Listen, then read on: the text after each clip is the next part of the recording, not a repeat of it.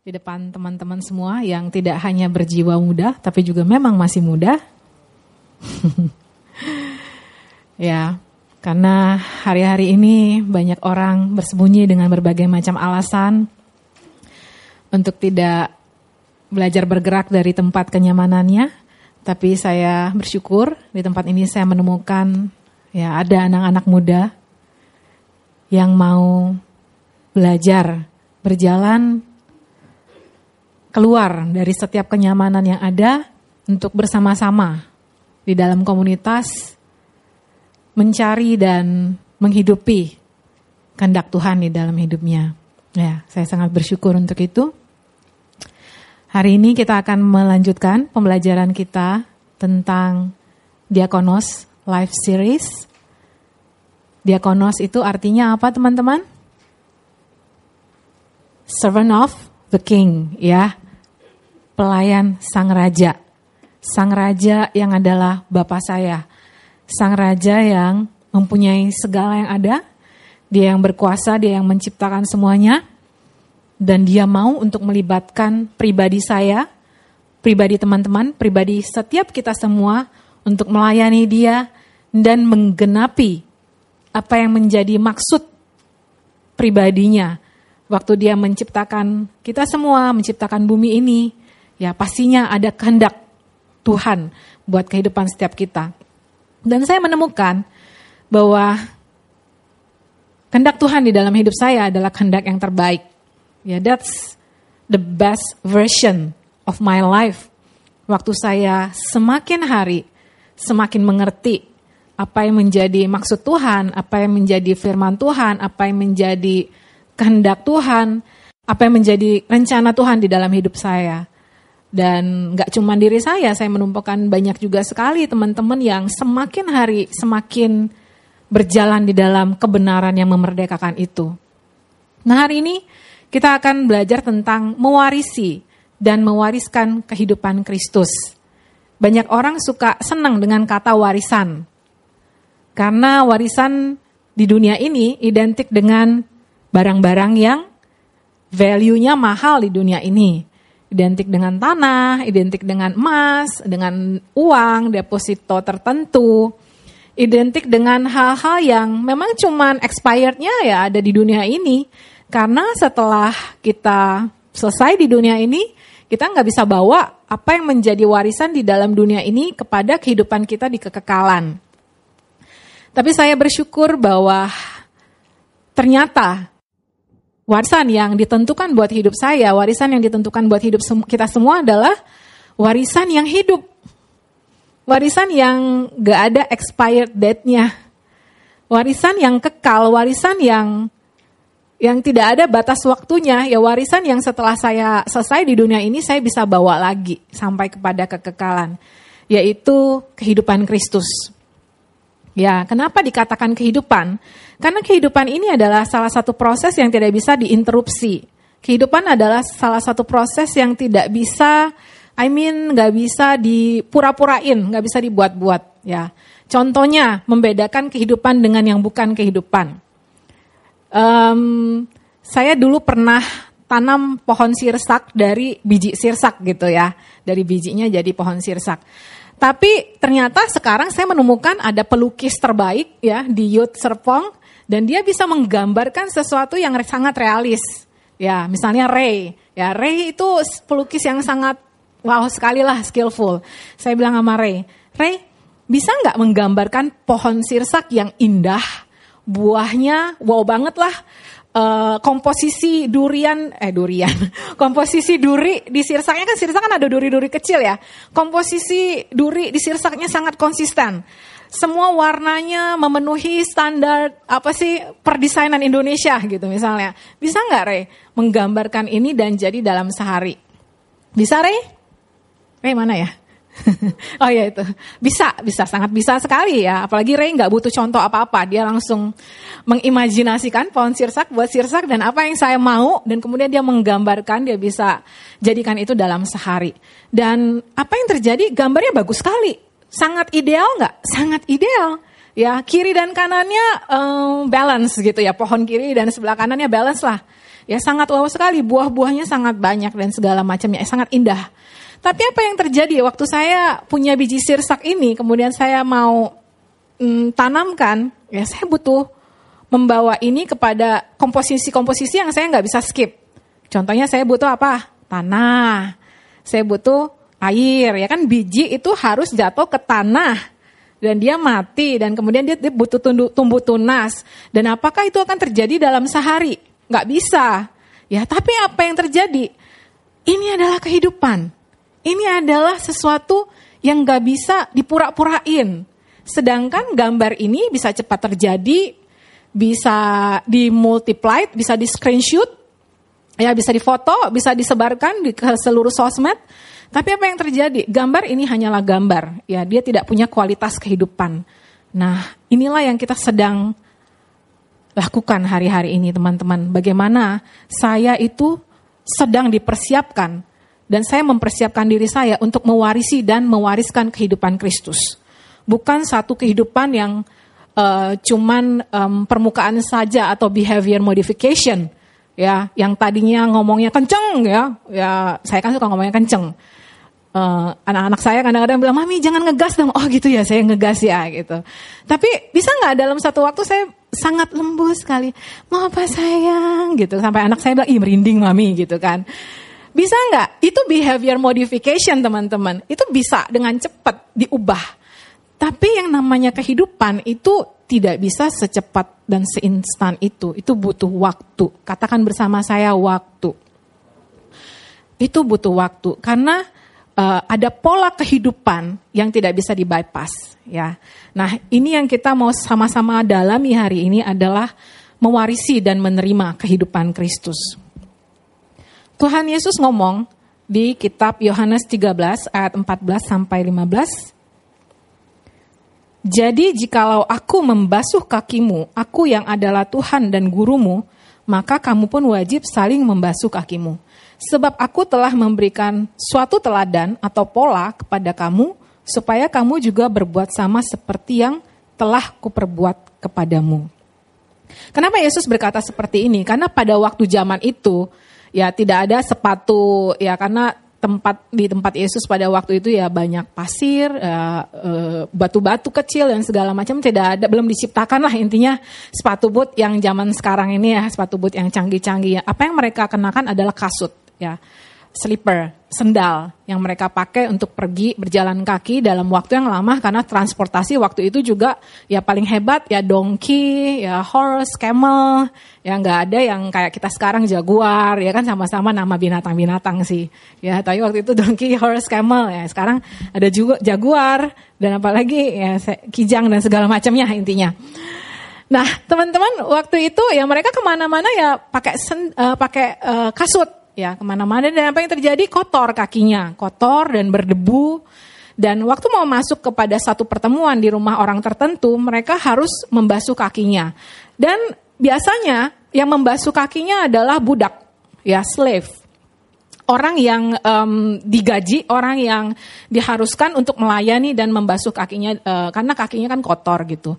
Tapi waktu itu Yesus memberikan satu pola, satu contoh ya. Bukan berarti abis itu Kak minggu depan kita semua bukan potluck, tapi kita bawa baskom dari rumah semua masing-masing. Dan bawa waslap supaya kita saling membasuh kaki. Nah, bukan seperti itu, teman-teman. Pola yang dimaksud di sini adalah pola kehidupan. Aku telah memberikan suatu teladan kepada kamu, supaya kamu juga berbuat sama seperti yang kuperbuat kepadamu. Apa yang Yesus lakukan? Dia merendahkan dirinya, dia rela untuk menjadikan dirinya adalah servant, ya. Bahkan pada waktu itu kalau yang mencuci kaki adalah slave, dia sampai rela untuk memberikan contoh, memberikan pola seperti itu. Supaya apa? Supaya kita mengikuti teladan kehidupan.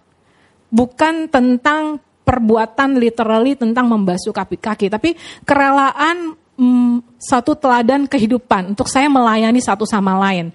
Nah ini sangat menginspirasi saya teman-teman bagaimana banyak orang-orang Kristen di dalam kehidupan berkomunitas bukannya saling melayani satu sama lain, tapi saling apa?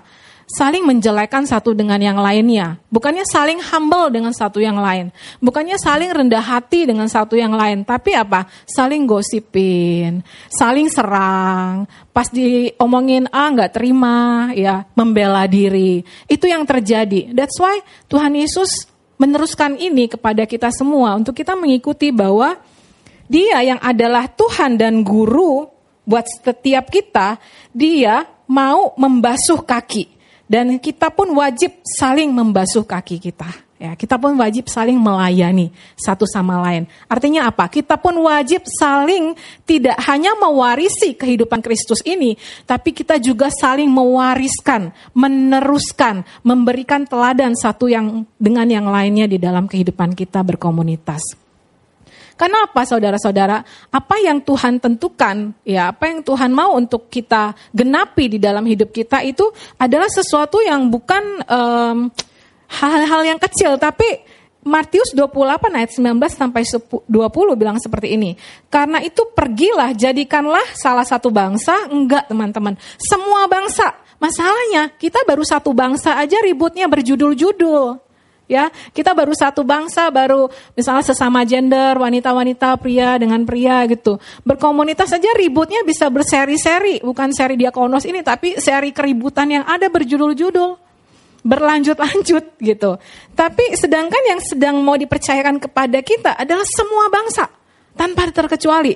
Semua bangsa muridku dan baptislah mereka dalam nama Bapa, Anak, dan Roh Kudus. Dan ajarlah mereka melakukan segala sesuatu yang telah kuperintahkan kepadamu. Dan ketahuilah aku menyertai kamu senantiasa sampai kepada akhir zaman. Nah, teman-teman, kenapa Yesus mau rela untuk merendahkan dirinya sampai juga memberikan contoh satu teladan, satu pola kehidupan supaya kita saling mengasihi, supaya kita saling melayani, supaya kita saling merendahkan diri. Karena apa? Karena kita sedang dipersiapkan sebagai diakonosnya Tuhan untuk menyentuh hidup orang, untuk memenangkan manusia, untuk membangun manusia sampai kepada bangsa-bangsa. Membangun manusia di sini bukan tentang membangun skill, teman-teman, enggak. Ya, saya percaya banyak orang-orang yang hebat di sana, di luar sana yang lebih jago membangun skill, enggak. Tapi membangun manusia di sini adalah membangun satu kehidupan yang polanya berbeda dengan pola kehidupan dunia. Tapi polanya adalah pola kehidupan Kristus. That's why, saudara-saudara, hidup kita itu dibangun untuk menggenapi apa yang menjadi amanat agung daripada Kristus, yaitu menjadikan segala bangsa itu murid, ya. Kristus Sang Raja telah memberikan pola dan teladan kehidupan sebagai diakonosnya. Ya, saya, teman-teman semua, sebagai diakonosnya, saya dapat mewarisi dan mewariskan kehidupan Kristus kepada bangsa-bangsa. Kita mau sama-sama baca statement ini. 3, 2, 1. Kristus Sang Raja telah memberikan pola dan teladan kehidupan sebagai diakonosnya. Saya dapat mewarisi dan mewariskan kehidupan Kristus kepada bangsa-bangsa. Kak, Tuhan Yesus yakin, Kak, saya bisa seperti ini. Ya, inilah yang diteruskan kepada kita. Ya, saya butuh memilih untuk hidup di dalamnya. Saya butuh memilih untuk beriman, mempercayai bahwa saya itu diwariskan kehidupan Kristus, dan saya juga mempunyai kapasitas, saya juga mempunyai kualitas untuk meneruskan kehidupan itu, untuk mewarisi kehidupan itu kepada bangsa-bangsa, kepada orang lain. Nah, ngomong tentang mewarisi dan mewariskan, ya, pastinya ada hubungan dengan apa yang dibagikan oleh Kak Alung minggu yang lalu. Ya, bagaimana kisah tentang seorang Bapak siapa, teman-teman? Yang kita kenal sampai saat ini, ya, Bapak Abraham. Ya, bagaimana Bapak Abraham ini mempunyai banyak warisan. Bukan warisan sekedar warisan harta, ya, Bapak Abraham punya banyak sih. Tapi dia punya warisan kehidupan. Kehidupan yang Tuhan sendiri berikan kepada dia, dan dia berjalan di dalam iman untuk dia menggenapi apa yang menjadi tujuan Tuhan di dalam hidupnya. Ya, apa yang terjadi? Abraham kemudian mempunyai anaknya yang bernama siapa, teman-teman? Ishak, ya. Ishak diminta untuk apa? Dipersembahkan oleh Abraham. Apa yang terjadi oleh Ishak? Apakah dia ngambek, ngumpet, lari, kabur karena mungkin dia curiga tuh dia rebel, gak mau pergi sama papanya. Ya dia takut sama papanya. Apakah hubungan Abraham dan Ishak seperti itu? Enggak ya. Saya percaya waktu kehidupan Abraham di dalam keterbatasannya, dia tidak terbatas untuk terus menghidupi rencana Tuhan di dalam hidupnya. Apa yang terjadi, dia membesarkan Ishak, dan saya percaya dia banyak mewariskan kisah-kisah iman, kehidupan iman terhadap Ishak. Dan Ishak pun punya rasa aman terhadap papanya. Ya, ada banyak anak-anak Tuhan dia gak aman sama papanya. Anak-anak muda banyak gak aman sama papanya. Ada yang cerita, "Kak, jangan kasih aku satu mobil berdua dengan papaku. Karena kalau berdua doang, isinya awkward doang, Kak. Krik-krik-krik, ya papa nyetir, aku diam, aku main handphone. Papa tanya satu kata, aku takut mau jawab apa." Banyak insecurity, banyak perasaan tidak aman. Tapi ternyata ngomong tentang mewarisi dan mewariskan, teman-teman, itu tidak mungkin tidak berkaitan dengan hubungan papa, dengan hubungan bapak dan anak. Itu selalu ada kaitannya. Dan waktu kita memulai dari kehidupan Abraham, Abraham terlebih dahulu, dia mempunyai kualitas kehidupan sebagai seorang bapak yang mau taat kepada sang raja, yang mau submit kepada Allah, yang mau taat 100%. Karena perjalanan Abraham akhirnya Tuhan membuktikan bahwa dia sungguh adalah orang yang beriman. Nah, kita mau sama-sama baca lagi ulang. Kejadian 22 ayat 7 sampai 8 dan ke-14 ya. Kita lihat sedikit cerita tentang bagaimana Ishak dibawa oleh Abraham untuk dipersembahkan kepada Tuhan. Oke, kita baca bersama-sama ya. 3, 2, 1. Lalu berkatalah Ishak kepada Abraham ayahnya, "Bapa," sahut Abraham. "Ya anakku," bertanyalah ia, "di sini sudah ada api dan kayu. Tetapi di manakah anak domba untuk korban bakaran itu?" Sahut Abraham, "Allah yang akan menyediakan anak domba untuk korban bakaran baginya, anakku." Demikianlah keduanya berjalan bersama-sama. Dan Abraham menamai tempat itu, "Tuhan menyediakan." Sebab itu sampai sekarang dikatakan orang, di atas gunung Tuhan akan disediakan. Perjalanan dari tempat Abraham untuk sampai kepada gunung, di atas gunung Tuhan itu, ya artinya mereka butuh naik, ya kan, di atas gunung Tuhan gitu. Menyelesaikan sampai titik itu, ini kurang lebih 3 hari, teman-teman. Ya, nggak mungkin 3 hari ini diam-diaman, apalagi awkward-awkwardan, nggak. Ya, Ishak punya rasa aman terhadap bapaknya. Dia mengenal bapaknya. Dan Abraham pun mengenal Tuhan yang memanggil dia. Abraham juga mengenal pimpinan Tuhan di dalam hidup dia. Dan Abraham pun mau melewati proses perjalanan waktu dia mempersembahkan Ishak kepada Tuhan. Dan apa yang terjadi, teman-teman, ya di gambar ini,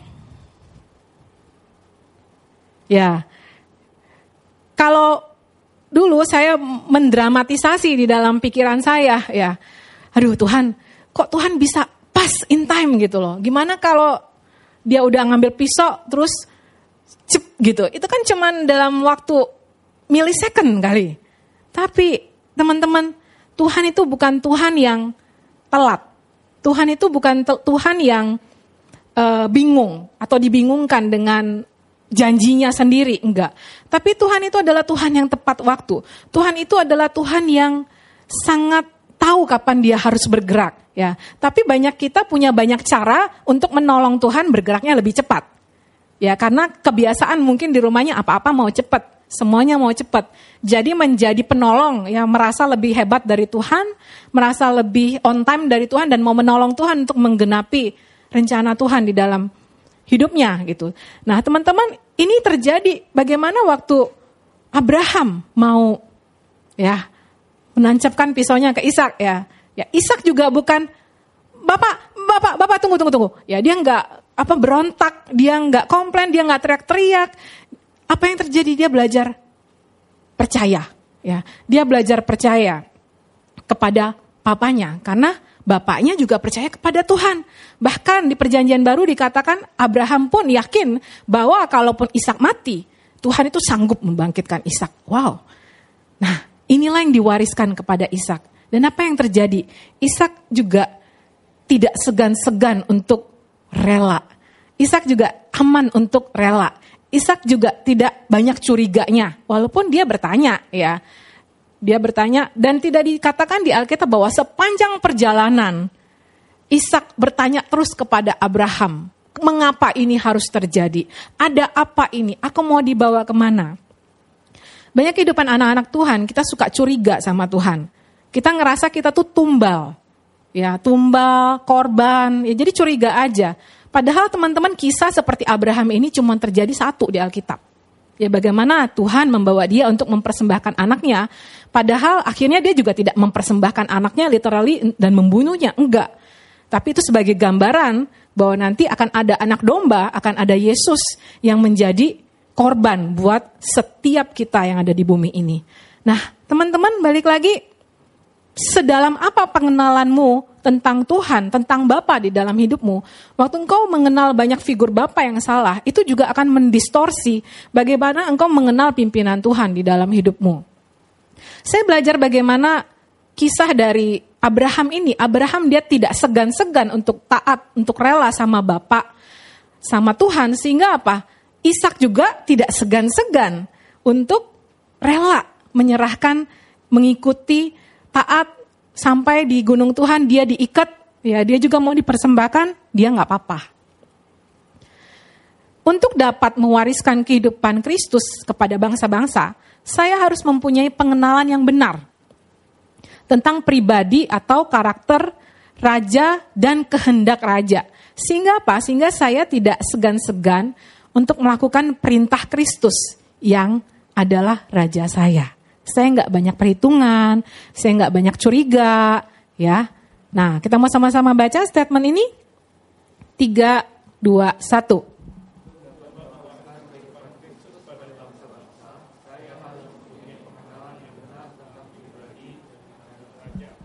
Sehingga saya tidak segan-segan untuk melakukan perintah Kristus yang adalah raja saya. Kak, enak dong yang jadi bapaknya. Saya kalau gitu mau jadi bapak aja, Kak. Enak yang jadi bapaknya yang mengorbankan. Kan jadi anak deg-degan juga, Kak. Sepanjang perjalanan 3 hari, mau bawa kemana, gak tahu tujuannya, blur. Mau kemana nih perjalanan kita? Mau dibawa kemana nih perjalanan ini? Ya, tapi ngobrolinnya prinsip firman lagi. Ngobrolinnya kehidupan firman lagi. Tapi mau kemana nih, Kak? Wah, saya gak mau lah yang jadi anak. Saya gak mau jadi yang dibawa-bawa. Saya mau menjadi orang yang lebih memimpin di depan. Teman-teman, menjadi bapak bukan sekedar orang yang berjalan di depan. Tapi kalau orang berjalan di depan, kalau salah, ya itu mau memimpin apa, teman-teman? Menjadi seorang bapak adalah menjadi seorang yang berjalan di depan dan tahu bahwa perjalanan ini adalah perjalanan yang benar. Bahwa perjalanan ini adalah perjalanan kepada kehendak Tuhan. Bahwa perjalanan ini adalah perjalanan kepada kehendak Sang Raja. Bahwa perjalanan ini adalah perjalanan untuk hidup di dalam kebenaran yang memerdekakan. Kak, enak dong yang jadi bapak, tinggal mempersembahkan, mengorbankan orang lain, Kak. Nah, teman-teman kalau sering banyak punya pemikiran seperti ini, berarti teman-teman engkau punya pengenalan akan bapak yang sangat distorsi, ya. Bisa jadi distorsi dengan trauma di dalam hidupmu, tapi juga distorsi dengan media, ya. Banyak nonton setiap drama-drama yang ada. Menjadi bapak itu butuh mempunyai warisan kualitas dan kapasitas Bapak itu sendiri. Kapasitas dan kualitas seperti apa waktu kita sedang berperan menjadi Bapak? Kita mau belajar dari kisah hidupnya Paulus dan Timotius, yang secara lahiriah mereka tidak punya ikatan darah apapun, ya, tapi mereka diikat oleh darah Kristus. Ya, bagaimana Paulus berperan sebagai bapak di dalam hidup Timotius. Kualitas bapak yang ada di dalam hidup Paulus adalah dia mengayomi dan dia mengakui. Ya, seorang bapak itu dia tidak segan-segan untuk mengakui orang yang di-covering. Walaupun ada resiko untuk tidak diakui, walaupun ada resiko untuk ditolak, walaupun ada resiko untuk disalah mengerti, walaupun ada resiko untuk dinilai. Ya, tapi seorang bapak yang berperan itu dia tidak segan-segan untuk mengayomi dan mengakui bahwa anak yang sedang ditemaninya adalah, ini adalah anak yang kukasihi. Aku mengcover hidupnya. Aku mengasihi hidupnya. Aku menerima hidupnya. Aku mengayomi hidupnya. 1 Timotius 1 ayat 2, Paulus ngomong seperti ini kepada Timotius. Anakku yang sah di dalam iman. Ya. Kasih karunia, rahmat dan damai sejahtera dari Allah Bapa dan Kristus Yesus Tuhan kita menyertai engkau. Dia memberikan blessing, dia memberikan pengayoman, dia memberikan kasih kebenaran, kasih karunia, rahmat, damai sejahtera. Dia memberikan itu kepada Timotius. Dan apalagi yang menjadi peranan dari seorang bapak, ya bukan cuma bapak-bapaan teman-teman. Ya, jadi ini ngomong tentang kualitas dan kapasitas seorang bapak. Yang berikutnya apa? Memberi identitas. Ya, bagaimana Paulus juga memberikan identitas kepada Timotius. Tetapi engkau, hai manusia Allah. Nah, itu adalah identitas yang diberikan kepada Timotius. Jauhilah semuanya itu. Kejarlah keadilan, ibadah, kesetiaan, kasih, kesabaran, dan kelemah lembutan. Jauhilah apa teman-teman? Di sini Rasul Paulus bilang ke Timotius, jauhilah nafsu orang muda, jauhilah dosa, jauhilah ketidakkudusan. Hai engkau manusia Allah. Ya, itu adalah identitas Rasul Paulus sebagai seorang bapa rohani dalam hidupnya Timotius, dia teguh untuk memberikan identitas. Banyak orang teman-teman identitasnya corrupted. Corrupted apa? Justru gak pengen dibilang manusia Allah, kalau bisa dia dibilang manusia iblis. Kenapa saya tahu seperti itu? Ya karena saya pernah ada di titik itu. Ya papa saya adalah hamba Tuhan. Saya nggak pede dengan hal ini. Dan apa yang terjadi? Saya mendapatkan banyak penilaian sehingga waktu di sekolah, waktu teman-teman semua pada bandel gitu ya, supaya saya bisa diterima oleh teman-teman ini, saya mengikuti mereka. Apa yang terjadi waktu mereka bilang, ah udahlah Pebble, kamu kan anak pendeta, kamu mah suci, kamu mah anak alim, anak baik-baik, udah kamu jangan gaul sama kita. Terus apa yang terjadi teman-teman? Karena saya pengen diterima sama mereka, saya bilang gini, enggak, gue mah anak iblis. Saya bilang kayak begitu teman-teman. Supaya apa? Supaya saya bisa diterima. Nah, identitas saya mengalami masalah. Tapi hari ini teman-teman, saya mau teguhkan teman-teman, walaupun engkau dinilai, walaupun label apapun yang ditaruhkan kepada hidupmu, ya orang suci, malaikat Tuhan, ya, bagus teman-teman gak apa-apa. Daripada malaikat maut, ya, jangan mau dikasih label-label seperti itu bukan identitasmu. Tapi yang pasti di atas semua malaikat Tuhan dan segala macamnya itu, engkau adalah manusia Allah. Ya, engkau adalah manusia Allah. Katakan bersama saya adalah manusia Allah. Rasul Paulus memberikan identitas. Seorang bapak memberikan identitas kepada anaknya. Yang berikutnya, seorang bapak juga mengambil resiko untuk memberikan arahan. Walaupun arahan yang diberikan itu tidak nyaman buat orang yang dibapai. Walaupun arahan yang diberikan itu tidak cocok dengan ego orang yang dibapai. Tapi seorang bapak, dia berperan menerobos setiap penilaian, menerobos disalahartikan, menerobos dinilai, ditegur. Bahkan oleh orang yang dibapai. Untuk apa? Untuk dia memberikan arahan. Karena apa? Karena Rasul Paulus bilang seperti ini. Peganglah segala sesuatu yang telah engkau dengar daripadaku sebagai contoh ajaran yang sehat. Dan lakukanlah itu dalam iman dan kasih dalam Kristus Yesus. Arahan yang di dalamnya ada iman dan kasih. Itu adalah arahan yang sehat teman-teman. Ya, jadi kalau bingung membedakan mana arahan yang sehat dan yang sesat. Arahan yang sehat pasti ada iman, pasti ada kasih, pasti membangun, pasti membuat iman saya bertumbuh. Bukan membuat iman saya jadi ciut, takut kemana-mana, nanti tertular A, tertular B, tertular C. Ya enggak teman-teman, arahan yang sehat itu pasti akan menumbuhkan iman saya dan pasti akan membawa saya semakin teguh berjalan di dalam kasih. Nah ini adalah kualitas dan kapasitas seorang bapak yang berperan di dalam hidup Timotius.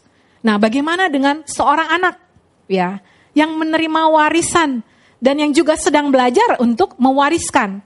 Ya saya adalah juga seorang anak yang menerima warisan, yang menerima kehidupan Kristus dari pemurid saya, dan saya juga adalah seorang yang sedang belajar untuk membapai, untuk mewariskan kehidupan Kristus buat orang lain. Kita mau sama-sama baca ayat ini. 2 Timotius 3 ayat 10-11 dan 14. Kita melihat bagaimana Timotius sedang mempersiapkan dirinya dan dipersiapkan oleh Rasul Paulus. Siap baca teman-teman? Siap ya? 3, 2, 1.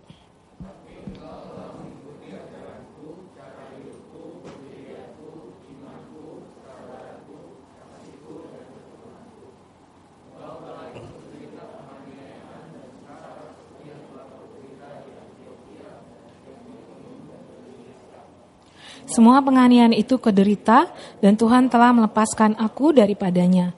Tetapi hendaklah engkau tetap berpegang pada kebenaran yang telah engkau terima dan engkau yakini, dengan selalu mengingat orang yang telah mengajarkannya kepadamu. Sebagai seorang diakonos yang setia, bagaimana supaya saya dapat mewarisi dan mewariskan kehidupan Kristus kepada bangsa-bangsa? Karena ini perjalanan kehidupan teman-teman. Ini bukan tentang sok-sokan jadi bapak-bapaan. Wah, dia udah oke jadi bapak. Bukan teman-teman.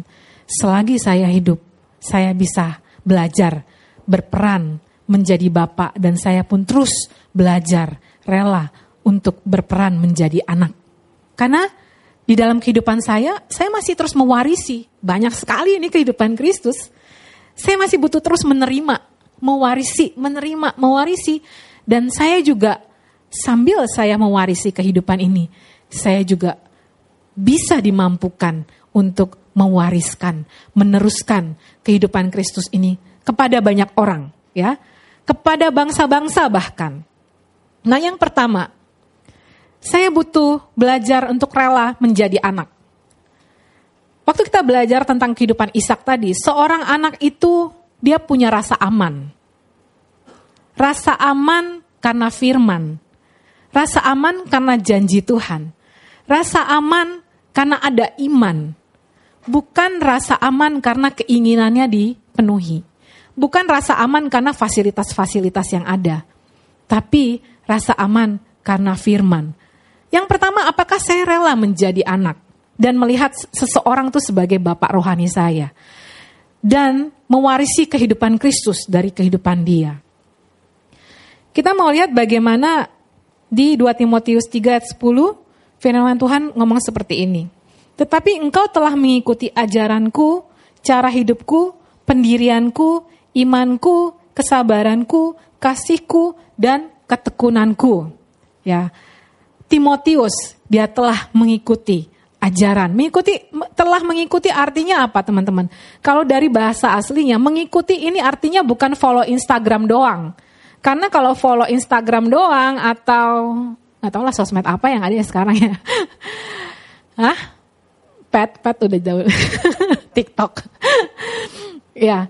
Apapun Instagram yang ada, kalau kita cuma follow itu doang, itu bukan tentang engkau telah mengikuti ini, bukan. Itu cuma follow doang, karena nggak ada kualitas hubungannya. Tapi yang Rasul Paulus ngomong di sini adalah engkau telah mengikuti ajaranku. Bagaimana seorang anak itu mengikuti, melihat, mengenal, bergaul dengan dekat, dari dekat dengan seseorang yang dia ikuti teladannya. Jadi dia bukan sedang belajar dari suhu tertentu, ya, yang ada di antah berantah. Kemudian dia bilang, udah, aku sudah mengikuti teladan seseorang. Dia ada di Amerika Utara, ya. Dia ada di belahan bumi mana gitu. Oh gitu, mengikuti teladannya, mengikuti ajarannya. Kalau gitu berapa lama sekali ketemunya? Aku ketemu 9 tahun sekali, ya, karena tiket kesana mahal kak. Ya, aku koleksi semua buku-bukunya. Aku koleksi semua rekaman-rekaman khotbahnya. YouTube-nya aku nonstop kak di rumah. Udah repeat play-nya kak. Bukan itu teman-teman. Tapi bagaimana menjadi seorang anak. Ini ngomong tentang kedekatan, hubungan. Kedekatan dengan bapaknya. Dari dekat bisa disentuh, kehadirannya itu ada. Ya, bisa dilihat ajarannya, hidupnya, lifestyle-nya, pendiriannya, imannya, bisa dilihat teman-teman, bisa dicontoh dari dekat. Apalagi kesabarannya, kualitas kesabarannya, kemudian kasihnya dan ketekunannya. Apakah saya rela menjadi anak yang melepaskan semua ego saya dan melihat dari dekat dan mengikuti dari dekat? Ada seseorang yang mau mewarisi kehidupan Kristus di dalam hidup saya. 2 Timotius 2 ayat 1 bilang seperti ini. Sebab itu hai anakku, jadilah kuat oleh kasih karunia dalam Kristus Yesus. Bagaimana di dalam perjalanan saya, waktu saya mengenal seseorang yang memuridkan saya, seseorang yang membapai saya dari dekat, ya, saya dibawa apa? Untuk menjadi kuat oleh kasih karunia dalam Kristus Yesus. Masalahnya teman-teman, banyak orang yang melihat kasih karunia itu cuman ban serap, ya, cuman cadangan. Wah, gagal, nggak apa-apa lah, ada kasih karunia. Begitu, bukan seperti itu kasih karunia. Di sini jelas Firman Tuhan bilang apa? Jadilah kuat oleh kasih karunia. Ternyata kasih karunia itu bukan sesuatu yang lembek. Ternyata kasih karunia itu bukan sesuatu yang murahan. Ternyata kasih karunia itu bukan cadangan. Waktu kita salah kita bilang ada kasih karunia. No. Kasih karunia itu adalah sesuatu yang mendrive hidup saya, bahwa ternyata ada kekuatan Kristus di dalamnya. Karena kasih karunia dan oleh iman saya diselamatkan. I am being made whole. Saya utuh karena kasih karunia itu. Sebegitu kuat teman-teman kuasa dari kasih karunia itu yang ada di dalam hidup saya. Jadi teguh sekali bagaimana Rasul Paulus membawa Timotius untuk dia jadilah kuat oleh kasih karunia dalam Kristus Yesus. Apakah sebagai anak, sebagai orang yang sedang diwariskan kehidupan, sebagai seorang yang sedang mewarisi kehidupan Kristus, apakah kita mau untuk rela membuang semua atribut-atribut, cara-cara saya, dan mengambil kehidupan Kristus ini, dan melihat bahwa saya sebagai seorang anak. Ya kak, saya mau kuat karena kasih karunia. Ya kak, saya belum mengerti memang, tapi saya mau mengerti. Saya mau mengejar sampai saya mengerti. Dan bukan omong doang kak, saya benar-benar mau menghidupinya. Bahwa saya kuat karena kasih karunia, bahwa kasih karunia itu bukan cadangan, bukan lip service, bukan tambalan, bukan ban serap, bukan juga jadi titik koma dari sesuatu pernyataan, bukan teman-teman. Tapi kasih karunia itu adalah sesuatu yang harus saya punyai sebagai seorang anak. Sehingga saya mengosongkan ego saya dan saya rela untuk menjadi seorang anak. Yang kedua teman-teman, apakah saya rela untuk mengikuti dan meneruskan prinsip dan pola kehidupan Kristus? Sekali lagi, bukan cuman screenshot atau copy paste kehidupan tertentu, bukan teman-teman. Tapi kalau mau copy paste pun, copy paste sampai formulanya. Teman-teman sering pakai Excel ya. Jangan cuman screenshot, no, jangan. Copy paste sampai formulanya, sama dengan sum. Buka kurung, ya, A11 tambah A14 titik-titik, ya itulah formulanya ya. Teman-teman lebih jago dari saya. Tapi belajar rela untuk mengikuti dan meneruskan prinsip dan pola kehidupan Kristus. Karena prinsip dan pola kehidupan saya itu banyak yang salah. Banyak distorsinya, banyak gak oke-nya, banyak blurnya, banyak bingungnya teman-teman. Tetapi engkau telah mengikuti ajaranku, cara hidupku, apalagi pendirianku, imanku, kesabaranku, kasihku, dan ketekunanku. Ya tujuh hal ini kaya sekali sih teman-teman. Apakah saya rela untuk mengikuti dan meneruskan prinsip dan pola kehidupan Kristus? Dan apakah saya rela membuang, menggantikan, merenovasi prinsip dan pola kehidupan saya yang salah? Melepaskan prinsip dan pola kehidupan saya yang kacau, saya rela enggak? Teman-teman, saya punya satu prinsip dan pola pembelaan yang salah di dalam hidup saya. Ya, teman-teman tahu saya dilahirkan dari dua etnis yang berbeda, papa Batak, mama Chinese. Apa yang terjadi? Mama saya itu suka, waktu saya kecil kelas 6 SD, ini kejadiannya. Mama saya itu suka melihat saya rambut pendek. Ya, rambut pendek. Ya dia bilang, karena kelihatan lah Chinese-nya, dia bilang gitu. Kayak cici-cici gitu kan, atau cici-cici i, ya gitu-gitulah. Pokoknya yang berbau dengan etnisnya dia, itu yang terjadi. Tapi karena saya waktu itu umur 6 tahun, 7 tahun, saya pengen punya rambut panjang gitu. Karena saya pengen ngepang lah, ya kepang sih, jadul banget sih dikepang-kepang. Ya diikat lah rambutnya, diapain gitu ya waktu itu. Terus saya bilang sama mami saya gak mau digunting rambutnya, saya mau panjang. Terus mami saya bilang, jangan, nanti kalau panjang mirip orang Batak. Lah, saya bilang kan papa saya orang Batak, wajar dong kalau saya mirip papa saya gitu kan. Kadang bingung juga ya, melihat orang tua yang berdebat, terus kenapa you guys berdebat, padahal kan you guys love each other gitu. Nah, itu yang terjadi waktu itu. Saya mau panjang gitu. Terus mama saya dari membujuk saya sampai akhirnya kita mengalami perdebatan di dapur. Dan apa yang terjadi? Saya nangis. Nah, saya nangis dan kemudian papa saya datang ya. Waktu dia datang, papa saya itu orangnya cool. Ya, saya percaya banyak kita di sini punya papa yang orangnya cool gitu. Ya, papa saya orangnya cool dan pas datang dia mendengar ya, saya nangis, kemudian mama saya masih ngomong segala macam, terus saya masih ngejawabin, pokoknya aku gak mau dipotong gitu kan, nangis gitu. Apa yang terjadi teman-teman? Kemudian papa saya mengambil golok, teman-teman tahu golok? Ya, zaman saya ngomongnya parang, ya, pisau yang gede banget ya. Papa saya ngambil golok, terus di antara saya dan mama saya, dia ngasih goloknya ke mama saya. Nih, jangan cuma potong rambutnya, potong sekalian gitu. Wah, saya kaget, mama saya juga kaget. Terus habis itu yang terjadi adalah saya tidak jadi potong rambut, teman-teman. Nah, di situ adalah titik bagaimana saya melihat bagaimana saya mengalami pembelaan. Wah, saya dibela. Tapi apa yang terjadi? Ternyata itu membentuk satu prinsip dan pola yang salah dalam pemikiran saya. Kalau orang mengasihi saya itu harus ekstrim. Kalau orang membela saya itu harus ekstrim. Kalau gak ekstrim itu namanya bukan pembelaan. Kalau cuman dibilang, ya gak apa-apa kamu lebih benar dari dia. Buat saya itu bukan pembelaan.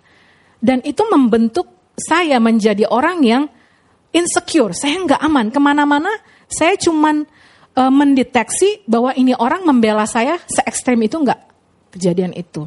Nah sampai ini juga mempengaruhi ya waktu saya sama Kak Alung ya. Waktu saya sama Kak Alung kita masih menjalin hubungan kasih ya, waktu kita masih pacaran lah maksudnya gitu ya. Nah apa yang terjadi ya teman-teman pada nanya, Pebble menurut kamu Alung romantis gak? Enggak, saya bilang gitu. Oh gitu ya, emang dia, terus saya nanya, emang menurut kamu romantis itu apa? Romantis itu candlelight dinner, dia bilang, itu emang gak romantis? Enggak, menurut saya gak romantis, saya bilang gitu. Oh gitu ya. Kalau dikasih bunga, surprise gitu, menurut kamu romantis gak? Enggak romantis, saya bilang, saya gak suka itu, gak romantis. Terus apa lagi? Ya dia kasih tahu lah cerita-cerita drama-drama Korea dan India yang romantis-romantis itu seperti apa gitu. Apa lari-lari di tiang gitu kali ya, oh itu tidak romantis. Apalagi itu. Ya buat saya, ya waktu itu karena saya banyak tidak sembuh. Ya, buat saya romantis itu adalah waktu orang mau memberikan bunga mawar kepada saya, dia harus menanam bunga itu dari bibitnya. Ya, kalau dia memberikan saya tulusin bunga mawar, berarti saya harus melihat dan mengetahui apa yang menjadi proses bunga ini dari bibit dan kemudian gagal difoto day by day, day 1, day 2, day 3 dan kemudian sampai menjadi bunga mawar dan kemudian dia harus membeli wrappingnya dan dia membungkusnya buat saya. Buat saya itu adalah hal yang romantis. Ya. Dan saya banyak melabel, saya banyak menolak banyak sekali kasih yang diberikan ke dalam kehidupan saya. Hanya karena saya memegangi prinsip dan pola yang salah. Ya, sampai kapanpun romantis itu sebenarnya gak jelas teman-teman. Ya, itu semua romantis itu sebenarnya romance dan itu berasal dari satu dewa tertentu dan itu sebenarnya nggak alkitabiah ya, jadi jangan diikutin. Oh kalau begitu menurut Ci P romantis begini ya Ci, bukan teman-teman, itu contoh ya, bilang kiri kanannya itu contoh loh, jangan diikutin ya. Contoh bagaimana ekstrimnya prinsip dan pola kehidupan saya yang membuat orang lain juga kok kayaknya nih orang selalu gagal aja mengasihi saya gitu. Dan saya juga selalu gagal mengenal bahwa ini orang mengasihi saya. Nah itu prinsip dan pola yang saya butuh buang dan saya butuh ganti dengan pola kehidupan Kristus. Ya, saya bersyukur saya bertemu dengan prinsip firman yang berkata bahwa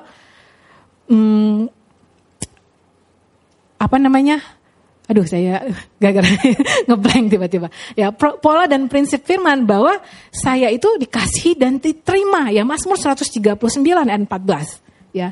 Bahwa saya itu dikasihi dan diterima, bahwa saya itu sudah lebih dari pemenang karena Dia yang sudah mengasihi saya. Nah itu yang saya butuh jadikan prinsip dan pola kehidupan yang baru, ya, itu yang saya butuh ikuti dan itu juga yang saya butuh teruskan.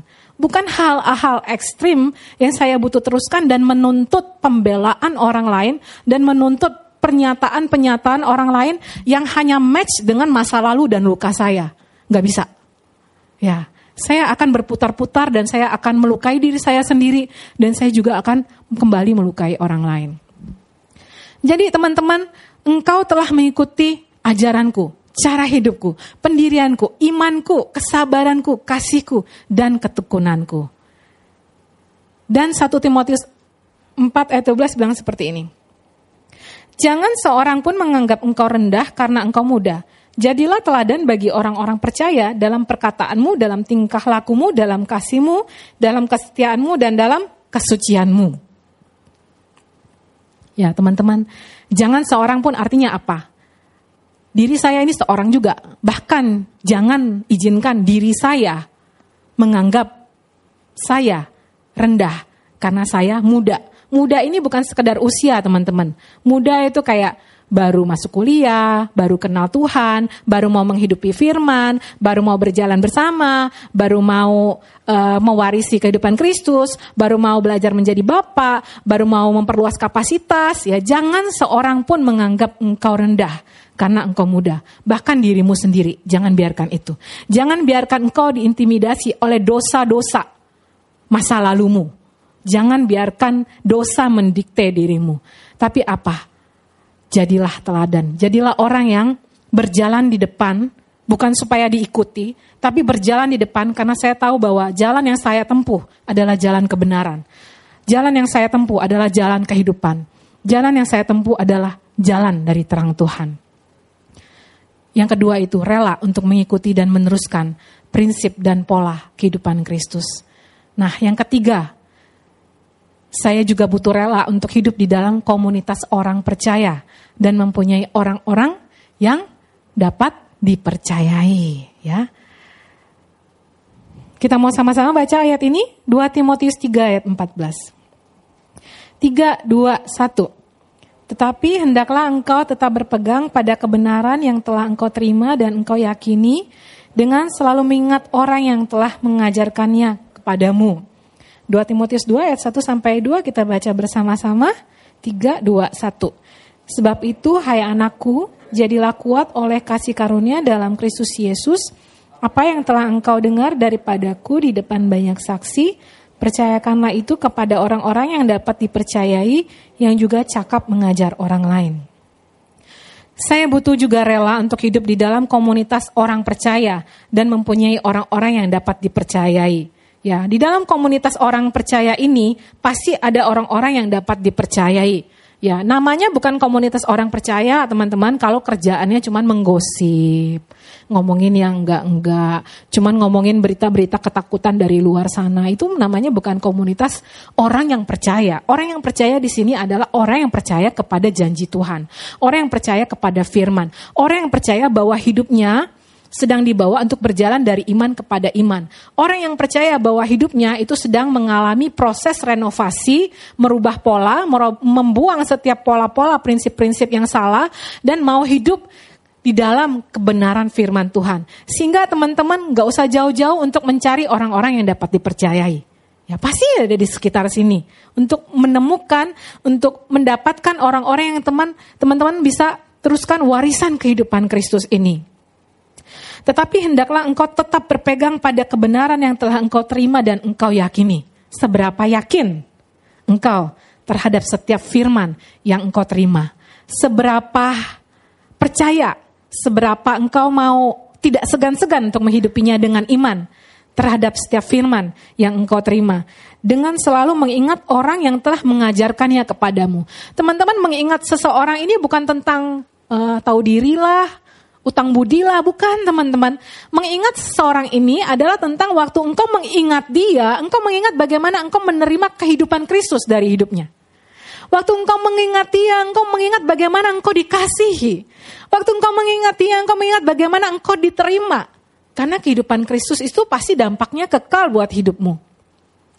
Waktu engkau mengingat dia, engkau mengingat bagaimana ada Bapa waktu itu. Dan memampukan engkau untuk berjalan bersama-sama dengan dia. Hidup di dalam komunitas orang percaya dan mempunyai orang-orang yang dapat dipercayai.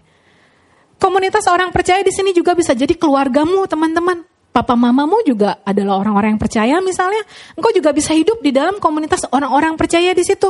Dan bagaimana engkau tidak hanya mengambil batasan-batasan ketidaksempurnaan orang tuamu, tapi percayalah bahwa melewati hidup orang tuamu juga sebenarnya ada kehidupan Kristus.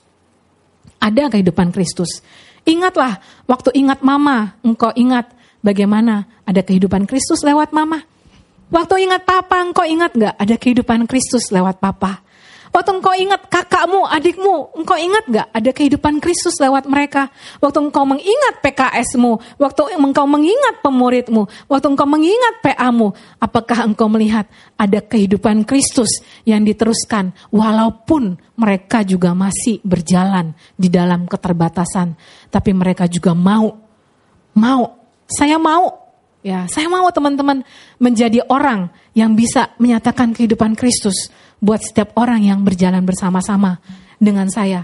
Ada waktunya saya mungkin bisa gagal, ya, tapi saya tidak pernah sengaja untuk gagal. Saya tidak pernah merencanakan untuk saya gagal. Saya tidak pernah berintensi untuk saya gagal. Saya mau untuk meneruskan kehidupan Kristus dan berjalan bersama-sama dengan teman-teman.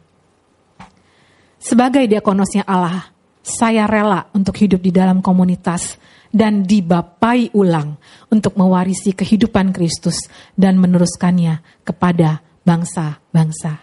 Kita mau sama-sama baca statement ini. 3, 2, 1. Sebagai diakonos Allah, saya rela untuk hidup di dalam komunitas dan dibapai ulang untuk mewarisi kehidupan Kristus dan meneruskannya kepada bangsa-bangsa. Kita mau sama-sama bangkit berdiri.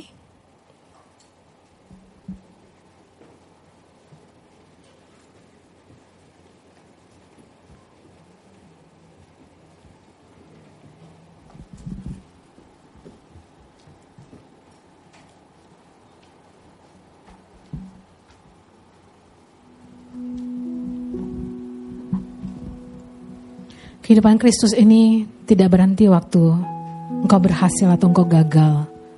Selagi engkau masih hidup, kehidupan Kristus mau dinyatakan lewat hidupmu. Kehidupan Kristus mau untuk ada di dalam hidupmu.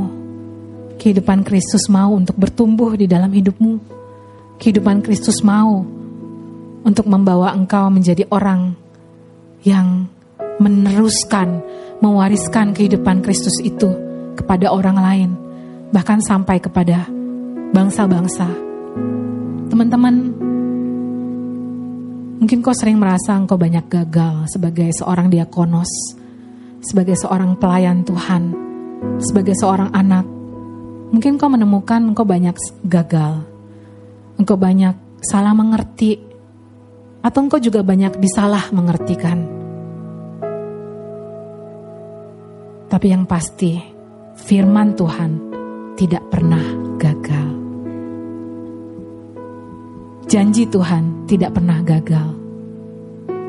Hari ini, apapun keadaanmu, maukah engkau menjadi anak yang rela? Rela tanpa syarat.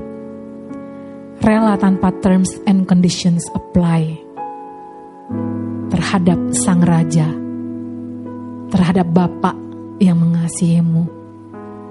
Relakah engkau untuk merasa aman karena engkau sudah ditebus, dikasihi, diterima?